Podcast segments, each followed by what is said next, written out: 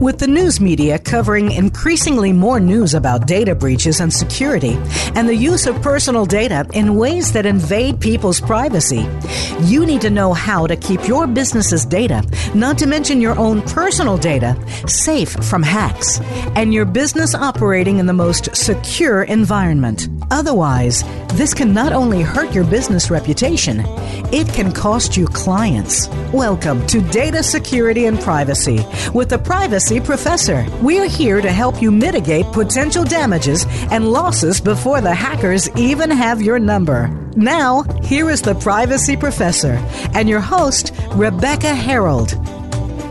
Hello, and welcome to Data Security and Privacy with the Privacy Professor. I'm Rebecca Herold, your host. Thank you for joining us. Welcome to the 28th episode of my show. I use my show to help raise the awareness of information security and privacy risks and issues.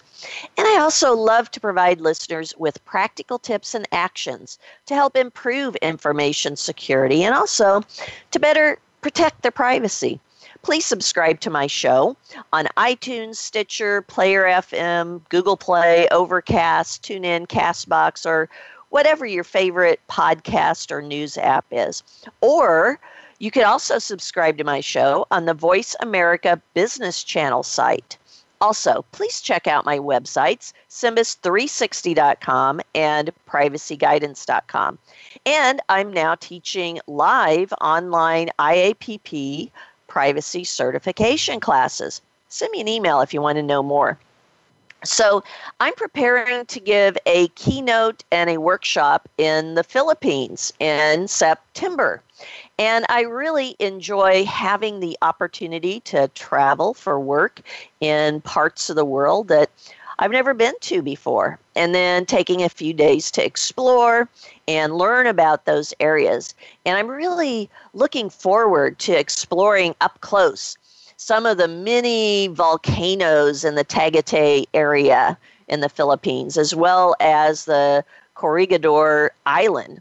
And I have on my bucket list visiting all seven continents. And I've always been grateful that my business work has taken me to new destinations worldwide. I still have two continents left Africa and Antarctica. So, if any of you are from Africa or southern South America, which in uh, most cases that's the best access to Antarctica, and you need help with information security or privacy, please get in touch. Also, if you're interested in being a sponsor or advertiser on this show, please also get in touch. My August Privacy Professor Tips message was published on July 30. Did you get yours? Well, if not, sign up for them. I've always provided them for free. You can sign up for them by going to privacyguidance.com and submitting your email in the box in the upper right part of your screen. And please send me an email. Let me know who your privacy hero is. This can be somebody at your work or in your personal life. I'm recognizing privacy heroes in my monthly tips messages throughout 2018. Now, today, my tip of the week relates to one of my August tips news items that involved ransomware the number of ransomware occurrences are really growing very dramatically. And one method that ransomware crooks use are electronic communications, such as email and texting and other peer to peer communications, that appear to be from someone you know or trust. And they can be incredibly convincing. People have clicked on links in such phishing messages, and then as a result, it launched a ransomware attack that encrypted all their data, locked up their computers, and held them for ransom. Now, too many people do not make frequent backups, and so what do they do? They pay the ransom, and they hope that the crook actually does unlock their computer, and they hope that they really do get their data back. You know, it's a gamble. And chances are the crooks have already sold copies of your data to others. So here are three tips for today for spotting a spoofed email message and avoid being a ransomware victim or victim of so many other types of cybercrime tactics that involve spoofing your digital messages. Number one, look at the address of the sender in the message header. Now, look at every single character. If it has anything different or unusual, it could be a spoofed message. For example, it is very common for cyber crooks to leave off the M at the end of an email message. So it just shows .co at the end, but it has, you know, the, the, the rest of the email that you might recognize in front of it. Number two, if it looks like it came from a friend or coworker or relative and the message is out of character for them, call them. Just pick up your phone and call them. See if they actually sent you that message. And number three, hover. Now, do not click, but hover your mouse over links within the message. Now, if you see a URL, a URL that is different than the one typed out in the message, then it's likely a phishing message. So don't click on it. And there are many other signs of spoofed emails, but these three actions will catch a lot of them. So today, I am covering an information security and privacy problem that is as bad today as it was decades ago. And in many ways, it's much worse. Breaches are occurring through physical forms of information on printed paper, getting access to the physical USB drives and external hard drives, or getting access to backup media, and other ways in which physical access to any type or form of information occurs, and then it exposes the personal information and the other types of sensitive information. Now, when I built and was responsible for the information security program at a large multinational organization throughout the 1990s, I had an incident involving physical access to information, and it's going to be forever etched in my memories. So I always went to work very early in the morning. And I got a call one morning at 6:05 a.m. I remember the exact time. Right after I had already gotten settled in and started working. The caller said, "Hey, we're on the news." I'm like, "What?" And the caller said, "Reporters are saying that papers containing our customers' information is blowing all throughout the streets of downtown in the city where I was at."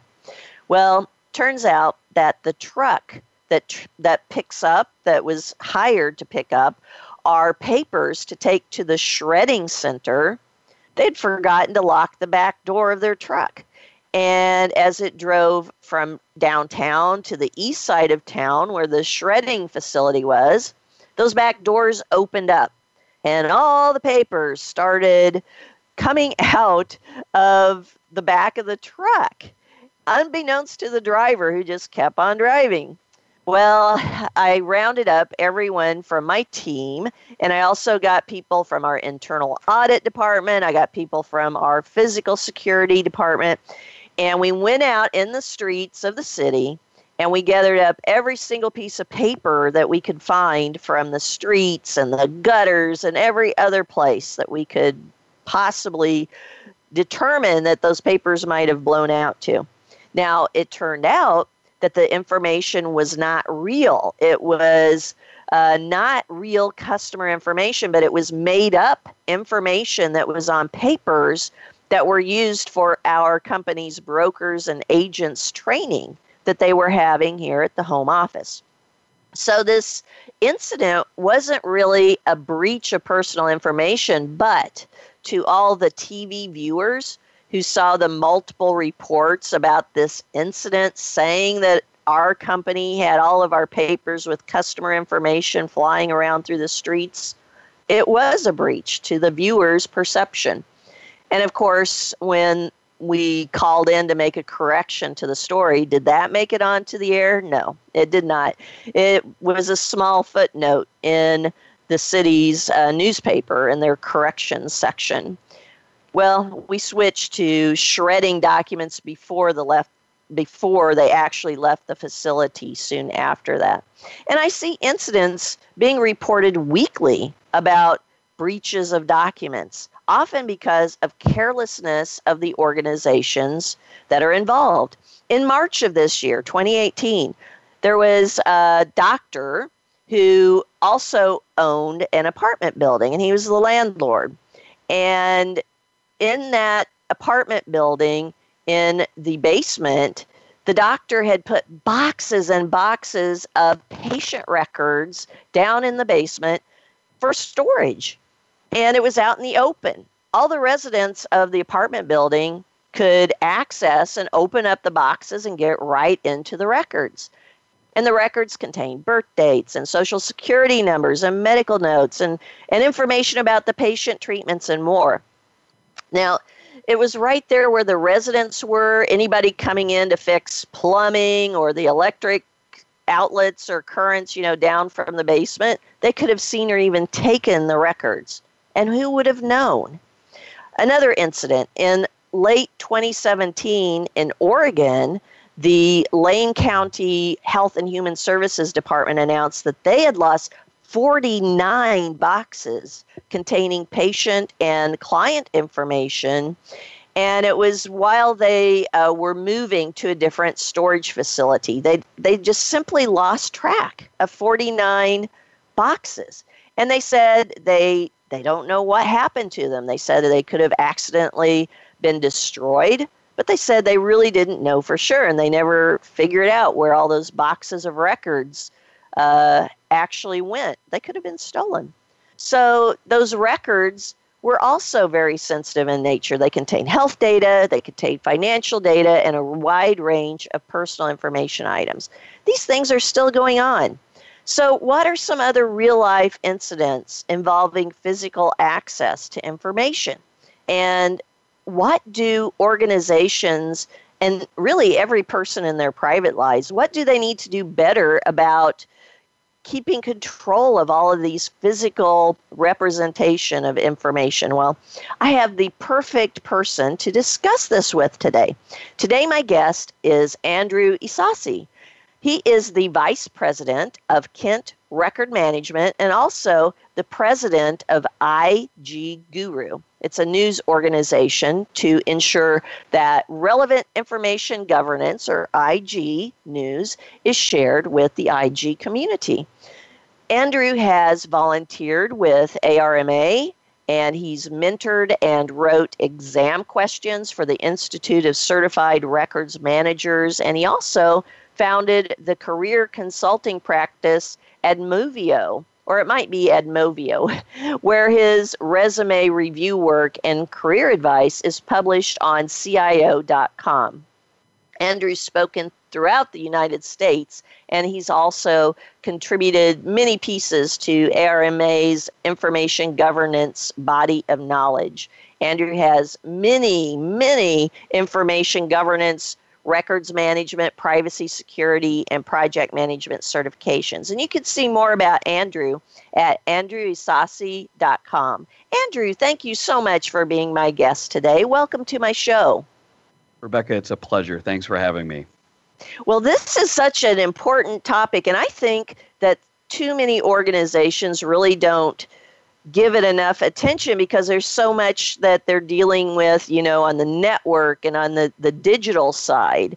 So I'm wondering, can you explain? I know you've seen a lot of things throughout your career. Can you explain to our audience some of the physical means of storing personal information and other types of sensitive information?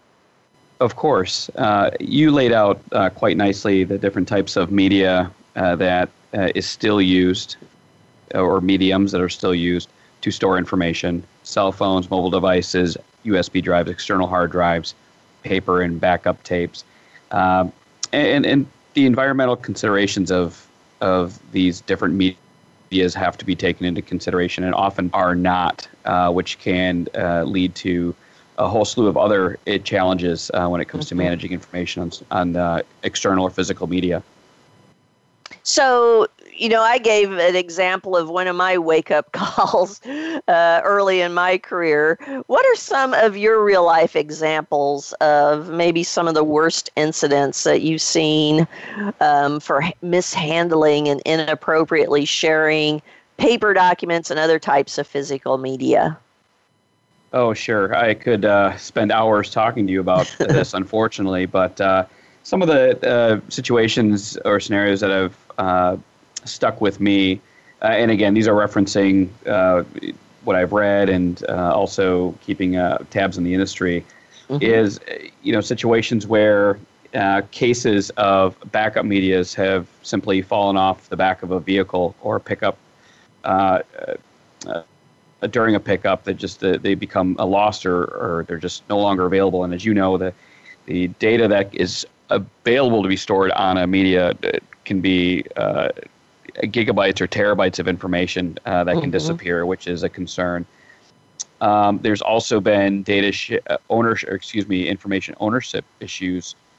for example, oh. one entity goes out of business, and and there's been a scenario where it's almost a perfect storm where the shredding vendor went out of business. So now there's uh, uh, uh, abandoned bins of of shredded materials, or maybe not so shredded materials that are sitting in a lot um, that now become the uh, property of either the bank or a landlord uh, who's not necessarily aware of uh, the responsibilities or what's necessarily on that information. So that's another one that uh, tends to uh, be a concern. And then you also touched on human interaction, and I think the concept of social engineering, uh, being able to uh, inadvertently or, or uh, uh, purposefully gain access to an area where sensitive information may reside either on a device or on paper, and then information you know that social engineering point that's that's so important but i want to go back and revisit about the business going out of business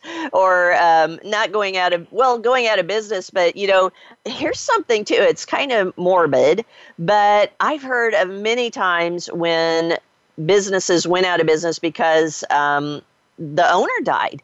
Like there was just in the past year a clinic here in the Midwest where the the main physician died and soon afterwards all of the patient records were just left out on the curb along with all the other stuff that they cleaned out of his clinic. And so you know it, it makes you think they need to do something to think about not only end of life for the business but end of life for the people running the business too right Absolutely. And the responsibility that the heirs or other partners of that organization may have when it comes to protecting PII or personally identifiable information.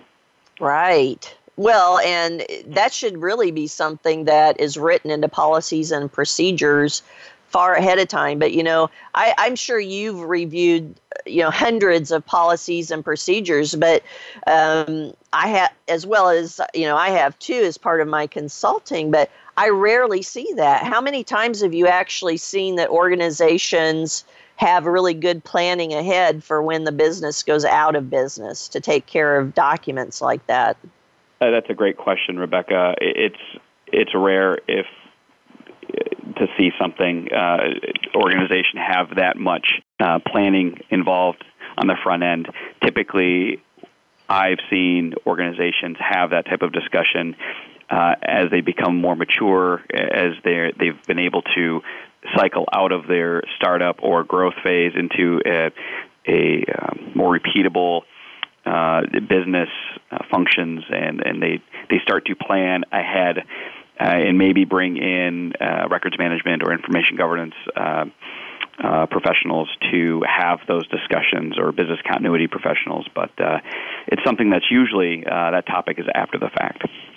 Right, right. Well, and then oftentimes what they want to do or think about doing is disposing of the data. And that's also when a lot of incidents occur as well, right? I mean, what are some real life examples you've seen of just you know getting rid of the the records and the the paper documents that people have done wrong. Sure. Well, starting with the physical electronic uh, information, we have certainly walked into situations, and I've been aware of others in our industry who have experienced the same situations where there's the dreaded IT closet or uh, dreaded uh, legacy uh, storage area of old servers, and no one knows what's on the information or, or uh, excuse me, on the hard drives or on those servers, or they've changed hands so many times it's hard to tell uh, what needs to be kept and what what doesn't have to be kept, and oftentimes. Uh, either decision isn't made, so shredding does not occur, destruction does not occur of the hard drives, or worse, the uh, servers are sold uh, or given away, uh, oftentimes for good intentions, and there's a trust of someone else uh, will will wipe out that information or wipe the data. Uh, but there's no certificate of destruction. There's no process to verify that that has occurred. So uh, that is a very common uh, practice, unfortunately, that is repeated uh, time and time again. You know, talking about um, having those types of storage media. I mean, I'm looking here at my bookcase right now, and I see probably about a dozen different external hard drives that I've accumulated over the years. And, and you know, I think everybody, when it comes to digital storage, we're probably all digital pack rats, right? I mean, we have stuff, we think someday we're going to come back to them, but there they are. And then when it comes time to really be secure about the information on them, you want to make sure that it's truly deleted. Now, you mentioned a certificate of destruction, and I think a lot of our listeners are, we have listeners uh, all over the world. Some of them might not realize or have heard of a, a certificate of destruction before. Can you maybe explain what that is?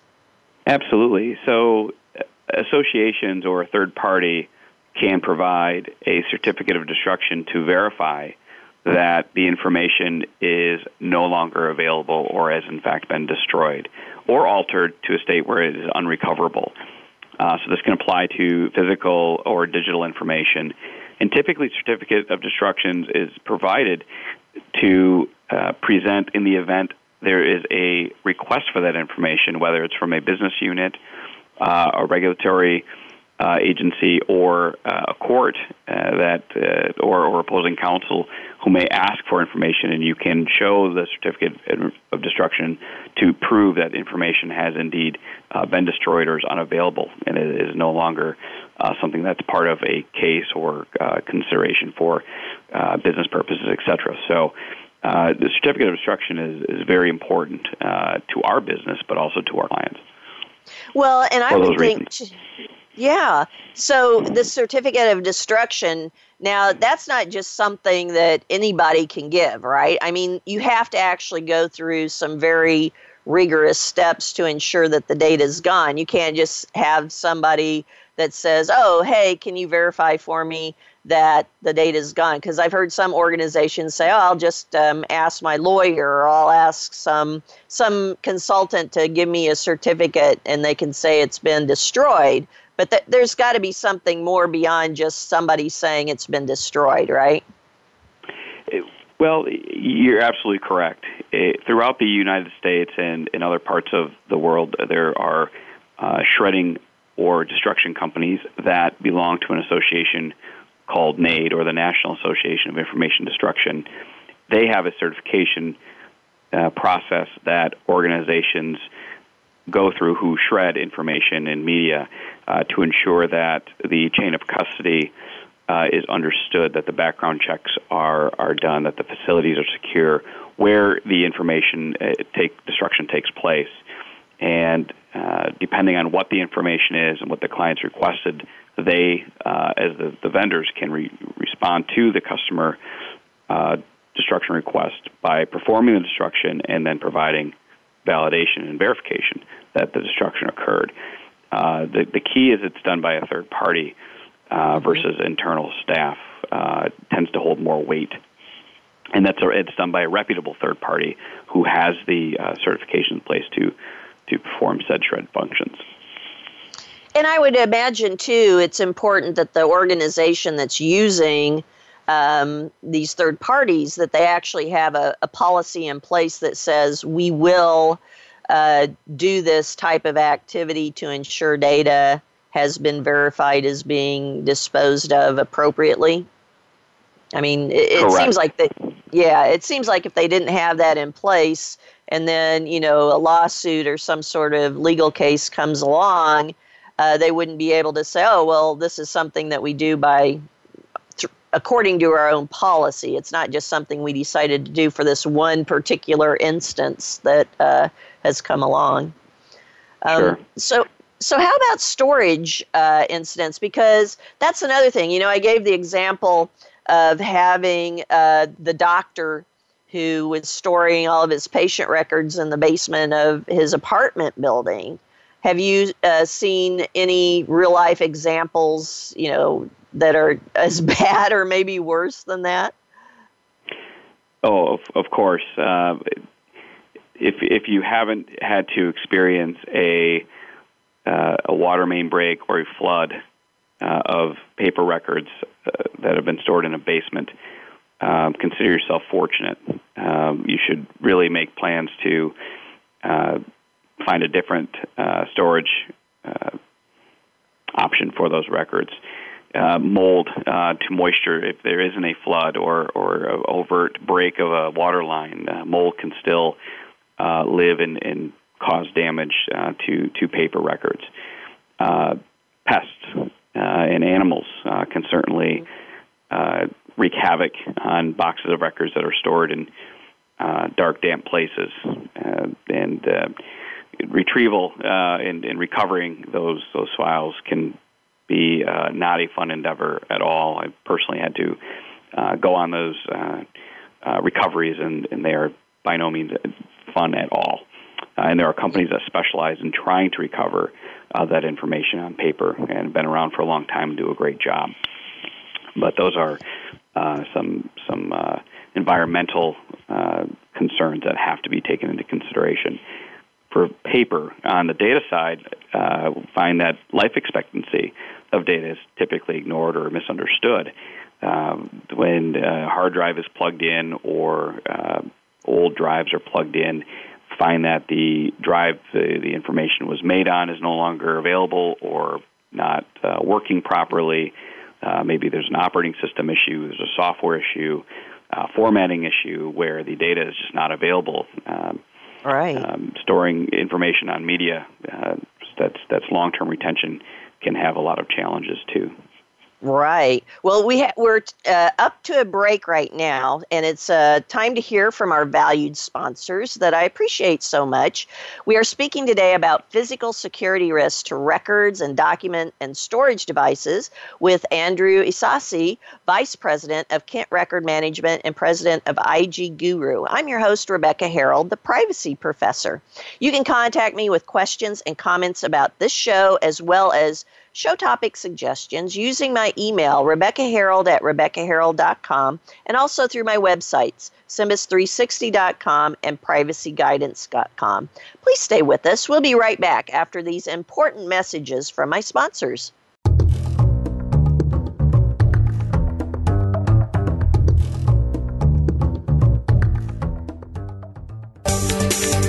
From the boardroom to you, Voice America Business Network.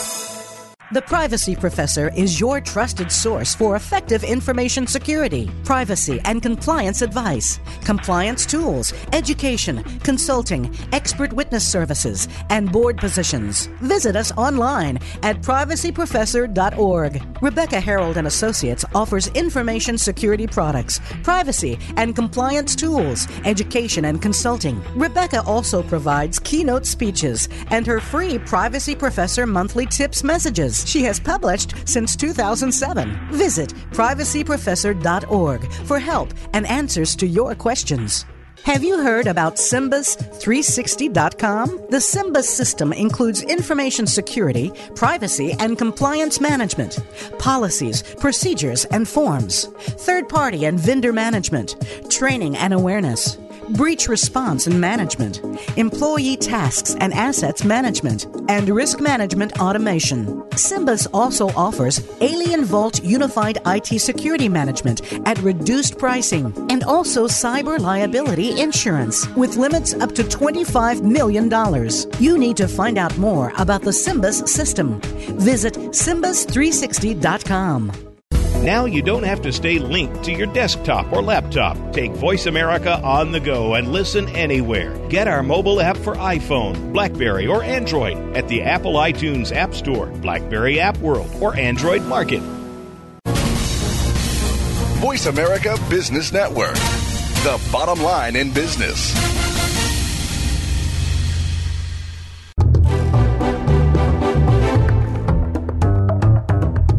You are listening to Data Security and Privacy with the Privacy Professor. If you have a question or comment about the program, feel free to send an email to Rebecca Herold at RebeccaHerold.com. That's Rebecca Herold at RebeccaHerold.com. Now, back to Data Security and Privacy with the Privacy Professor. Welcome back to Data Security and Privacy with the Privacy Professor on Voice America's Business Channel. I'm your host, Rebecca Herold. We're speaking today with Andrew Ysasi, Vice President of Kent Record Management and also President of IG Guru, about physical information security risks. So let's continue our conversation that we were having. Now, we talked about some of the incidents we've seen. So, Andrew, what are some of the, the common security risks that you've seen and still see within the actual storage facilities? Well, certainly access uh, continues to be a challenge uh, for a lot of organizations, whether they're storing offsite or on-site. Um, knowing who has access to the information and why uh, is something that has become uh, a, a, and sometimes challenging uh, task to manage. So ensuring that you know why employees or outside vendors or subcontractors have access to information uh, is, is, important, and how to manage that is, uh, is also important, from physical access to electronic access. So I'm sure a lot of our listeners might be thinking, well, if they go into a room with paper documents, how do they keep track of who has access? So, what are some methods that you recommend that they use to keep track of access to physical forms of information and paper documents and so on? Well, depend. Every organization is different, but what we find is the easiest, and what I've heard is the easiest from others, is providing access uh, by a group or role uh, throughout an organization is much easier to manage than trying to focus on an individual. Mm-hmm. For example, if you have financial records that need to be reviewed by accounting clerks, you can apply permission to accounting clerks across the board to whether it's a, electronic files information or paper information, and anyone who has the role of clerk or falls into that category uh, of a clerk, that sets the floor for their access uh, going up. If, if someone is not an accounting clerk, then they would not have access uh, to uh, certain information. Uh, so it would be up to the storage vendor or facility manager to ensure that records are not available to folks outside of a specific group.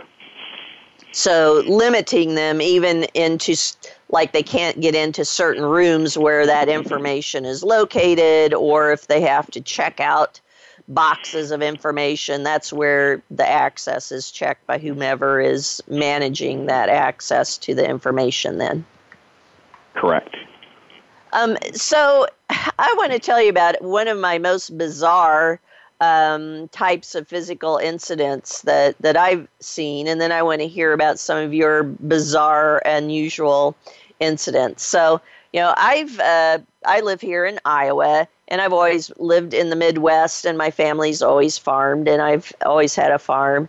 And uh, back in about 2004, on one of the fields that we rented from a state uh, reserve, um, they also allowed nearby uh, skeet shooting or uh, disc shooting, you know, when you toss the disc and people could shoot. Well, I went out uh, to help with in the field and I saw all these DVDs in our field. And I started looking at them, and I had an old uh, computer that I that kind of a throwaway. It didn't have anything important, so I took the DVDs home, and I'm you know I'm talking about 30 to 40 DVDs in the field where it looked like people were trying to shoot them. through the skeet shooting, you know, instead of having the, the clay pigeons Sure. or whatever. Those they were DVDs that came from a business in the nearby city. it looked like Oh, my somebody had taken their DVDs, and uh, you know, I, I called them up and I said, "Hey, how do you get rid of your old DVDs?" And and you know, they had a they had a procedure in place, and they were horrified to discover that somehow they had gotten out into our bean fields um, and were being used for shooting practice, target practice. So that's one of the most bizarre things that I've personally experienced. But I'm sure you know you've probably seen a lot of interesting or unusual things too. What are some of your stories? Well, that's a that's quite a story. Uh, I'm sure it's that that type of scenario has been replicated across the country and across the world many times. Unfortunately, uh, in my experience, I've run across organizations and individuals who attempted to burn uh, paper on their own, uh, not realizing that uh, when you when you burn uh, a, a very dense uh, stack or amount of paper, that typically the outside uh, gets burned, and typically an accelerant is used, uh, which burns very quickly. And uh, not only are there environmental risks to setting paper out ablaze in a field or in a place where it may be dry, uh, but oftentimes just the surface of the pile of paper is burned, leaving the inside uh, fairly untouched and, and vacant of any smoke damage. Uh, which here come the winds, and before you know it, you've got paper blowing around, uh, you know, the the area that you attempted to burn. So that Yeah. is a, a, a failed, uh, t- good intentions at the start, but not good execution on the back end of ensuring everything's destroyed. Yeah. It, well, just to that point, to that method, you know, I'm not too surprised though, because you know, under the Glam, uh, Gramm-Leach-Bliley Act or GBL, GLBA, my tongue's getting twisted today, but um, you know, the disposal rule. I always thought it was interesting that they did have incineration as one of the methods of destroying me- storage media. So I went. It sounds like the folks took that literally and were actually trying to do it themselves with burning things Sure. because they thought they would be in compliance with uh, a regulation there, perhaps. Sure, exactly. And and using a community or uh, uh, township, city, or uh, state incinerator uh, to burn records is typically okay. Um, however, uh, I would be concerned about access to the remnants or the ashes after the fact. You know how how burned uh, is is the paper, and ultimately, with the paper being burned, you've now in some ways removed the uh, recycle value uh, of that paper, uh, whereas a, a responsible shredding uh, facility will uh, properly recycle that uh, shredded information so it can be repurposed into something else. Yes, yes. Uh, it's very inter- well. People get creative, don't they? They sure do. To dispose of things, and you know, you talked about water damage earlier on uh, different devices and so on. I mean, we're dealing with a lot of that here. Um, you know, this year. Uh, but I don't know if you remember back in uh, 1993, uh, from May to October, that was the great Midwest floods, you know, and oh my gosh, um, that that brought some interesting data and information storage um, incidents uh, to light as well. Uh, now you're based in Michigan, am I correct? Correct. Yeah, so there, I don't know if you you have a lot of here in the Midwest and Iowa, and then down in Missouri, we use a lot of the uh, caves, the storage caves, you know, in the the limestone hills. W- what are some common storage locations that folks use uh, for your clients? And then, can you describe maybe what makes a good storage, uh, physical storage location versus what's not so good?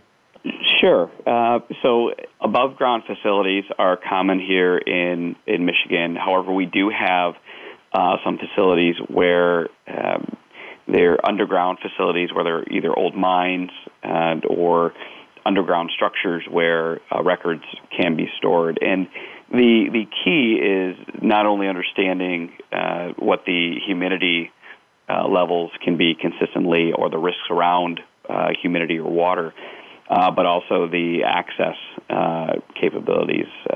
We tend to, in our industry, operate with the mentality of security by obscurity. So it's often that you drive through an industrial complex and have no clue that the large buildings that you're driving by may store uh, uh, records, and, and we do that on purpose. And for those who want additional protection, uh, may seek uh, underground uh, storage, uh, provided that the provider has systems in place to have either a fire suppression, floods, flood plans, things of that nature to protect against water damage to physical records. So then, you know, when records are damaged like that, um, it's good if you can have like a copy of it somewhere, right? Um, what about making copies or images of print documents? What do you have as a best practice or recommendation for doing that with uh, with your records? It's a great question. Um, oftentimes, folks or organizations may think they have to scan everything, which is not the case. Uh, oftentimes, information that is put on paper was born electronically. So if you can capture information uh, before it was put on paper digitally and create a backup that way and have uh, open discussions with your business units on recovery time objectives and where that information will be stored and whether it's encrypted and who has access. Uh, that uh, oftentimes will suffice as a, as a, as a good solution uh, or a good start to uh, preparing to recover that information in the event uh, the original copies are, are no longer available. Um, long time retention or, or, permanent records that may not have a digital uh, component to them, whether it's old books or newspapers, periodicals, or even old business records uh, that need to be kept for uh, a long time. Uh, there may be uh, digitization or uh, a vaulted or more uh, secure and climate controlled space that's required to preserve those records. Um, and that, that's a fun conversation to have between archivists or records managers. That's a, it's a whole other science there, and that's a, probably another phone call for another day. yeah, there's a lot probably involved with that. So then, sure. what about about the physical security of access. I mean, what kind of uh, security tools are used in physically securing data centers and warehouses and you know box where boxes of uh, documents are held? Well, uh, what I've learned in this industry is that if you have uh, unlimited funding, you can get all kinds of security, and the uh, the the line to walk is what's necessary and what's not. Uh, typically, uh, perimeter uh, controls is number one. A lot of security professionals will advise that your perimeter must be secure, and you probably see that or hear that in the movies.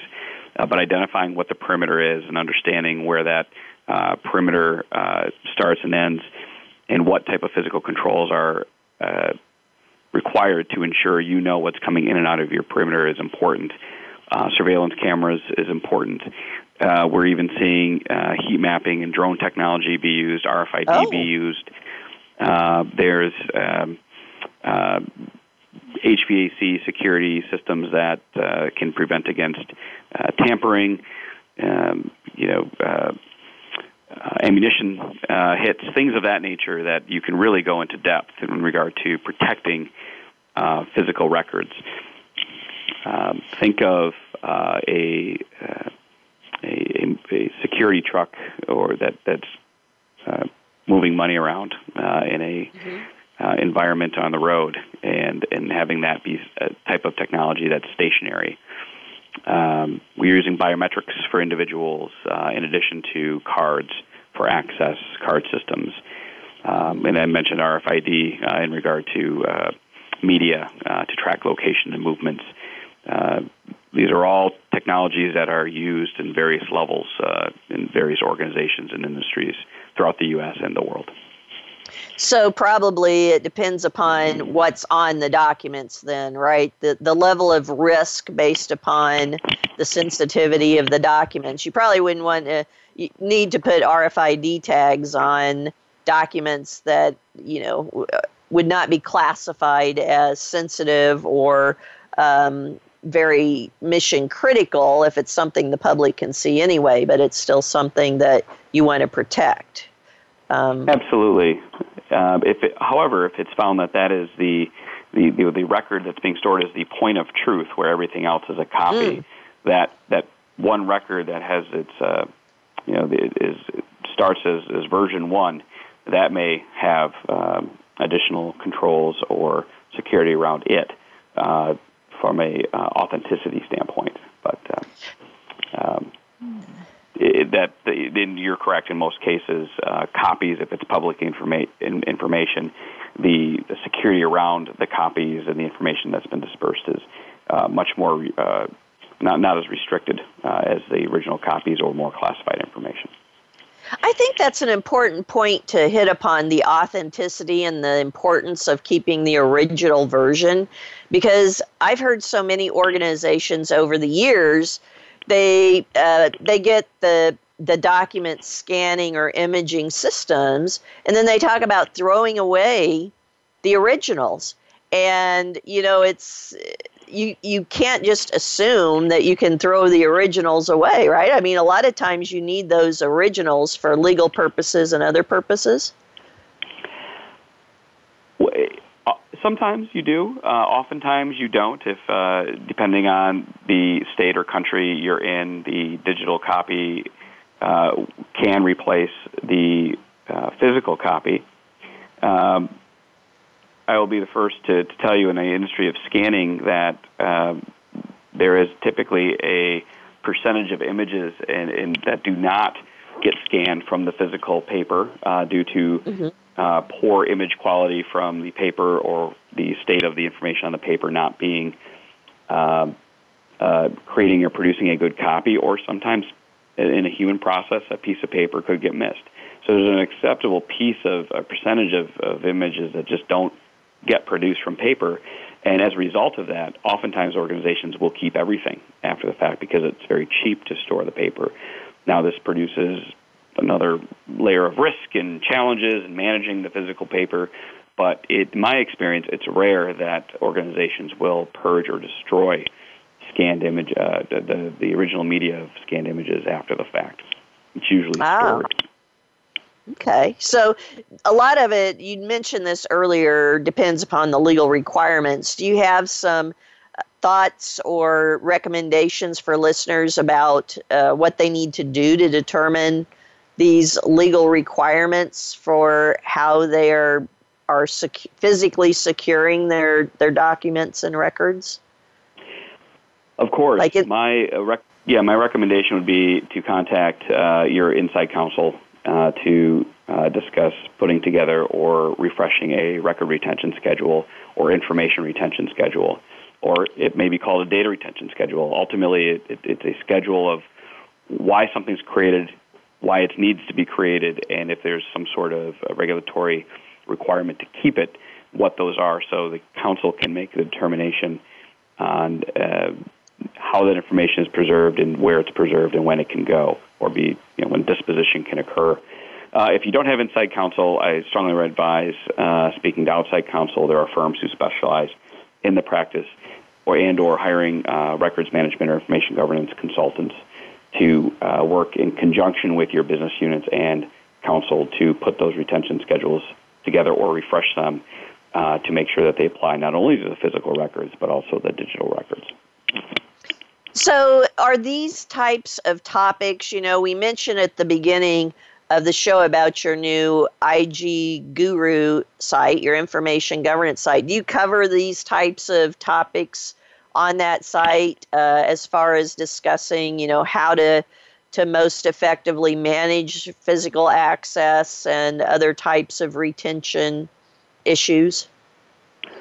Absolutely. Uh, IG Guru covers uh, matters related to not only records management that we're talking about, but certainly uh, as you look at the information governance or data governance pie, uh, information security, information privacy, business audit, e-discovery, legal, IT, all fall under uh, the the realm of information governance, along with records management and archives.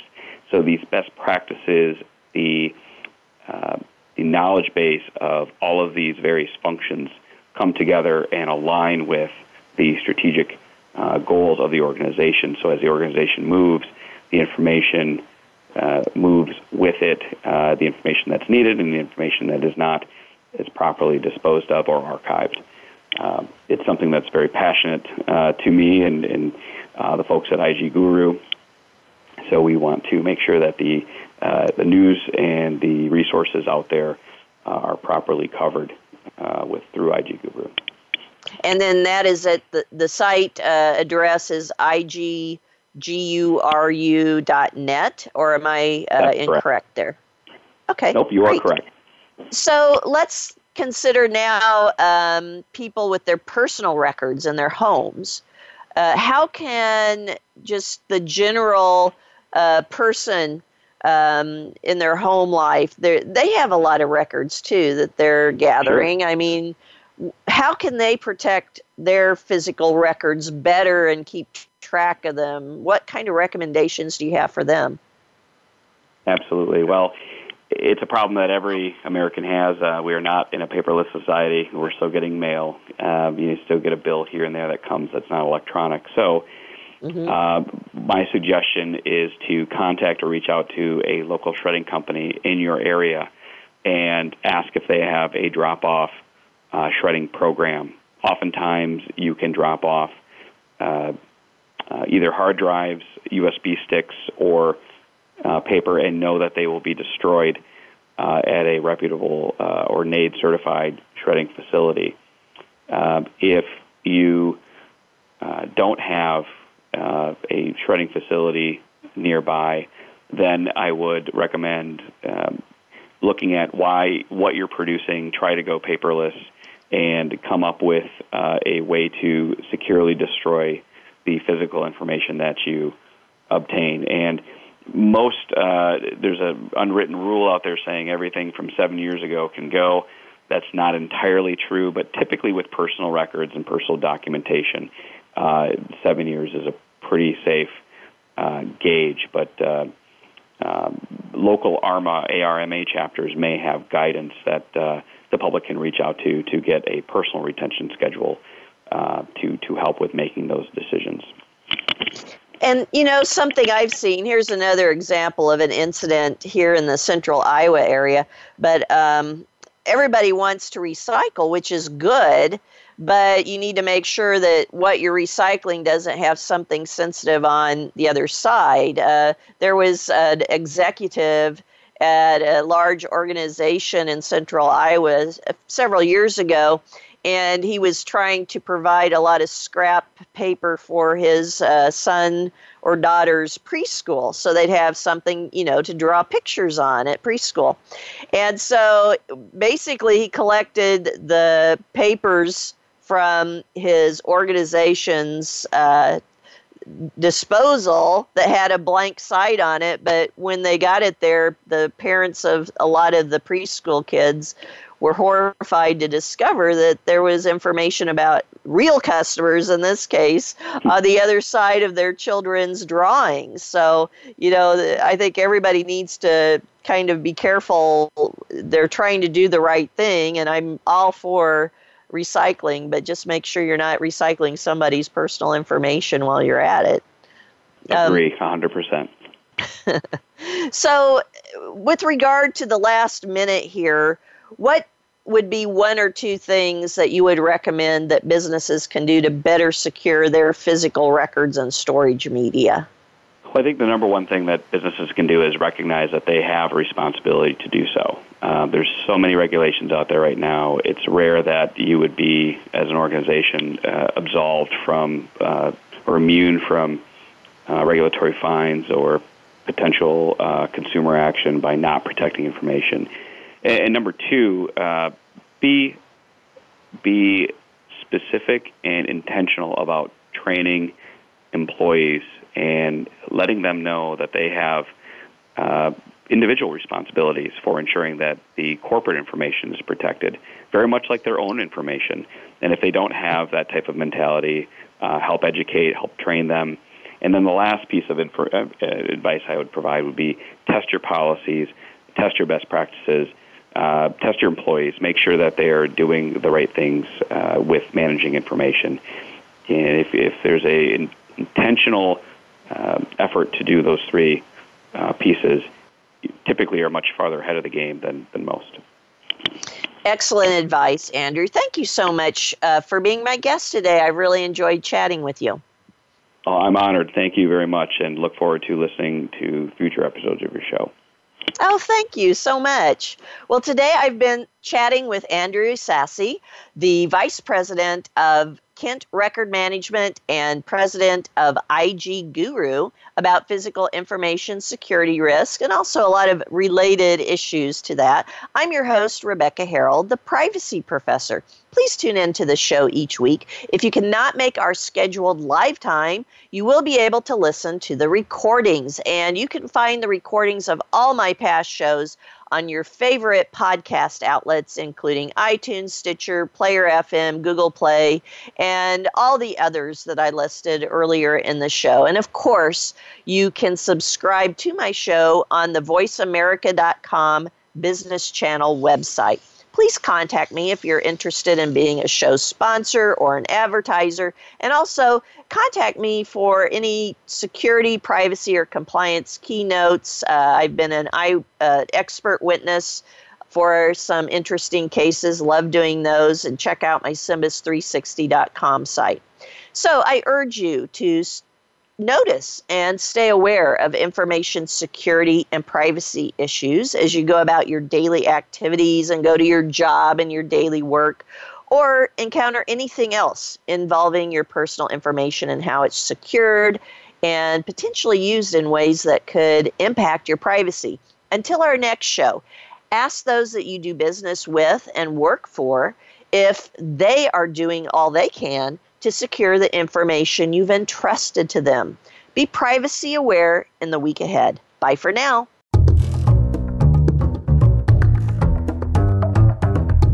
Thank you for tuning in this week. Data security and privacy with the Privacy Professor can be heard live every Tuesday at 2 p.m. Pacific Time and 5 p.m. Eastern Time on the Voice America Business Channel. Until next week, stay safe.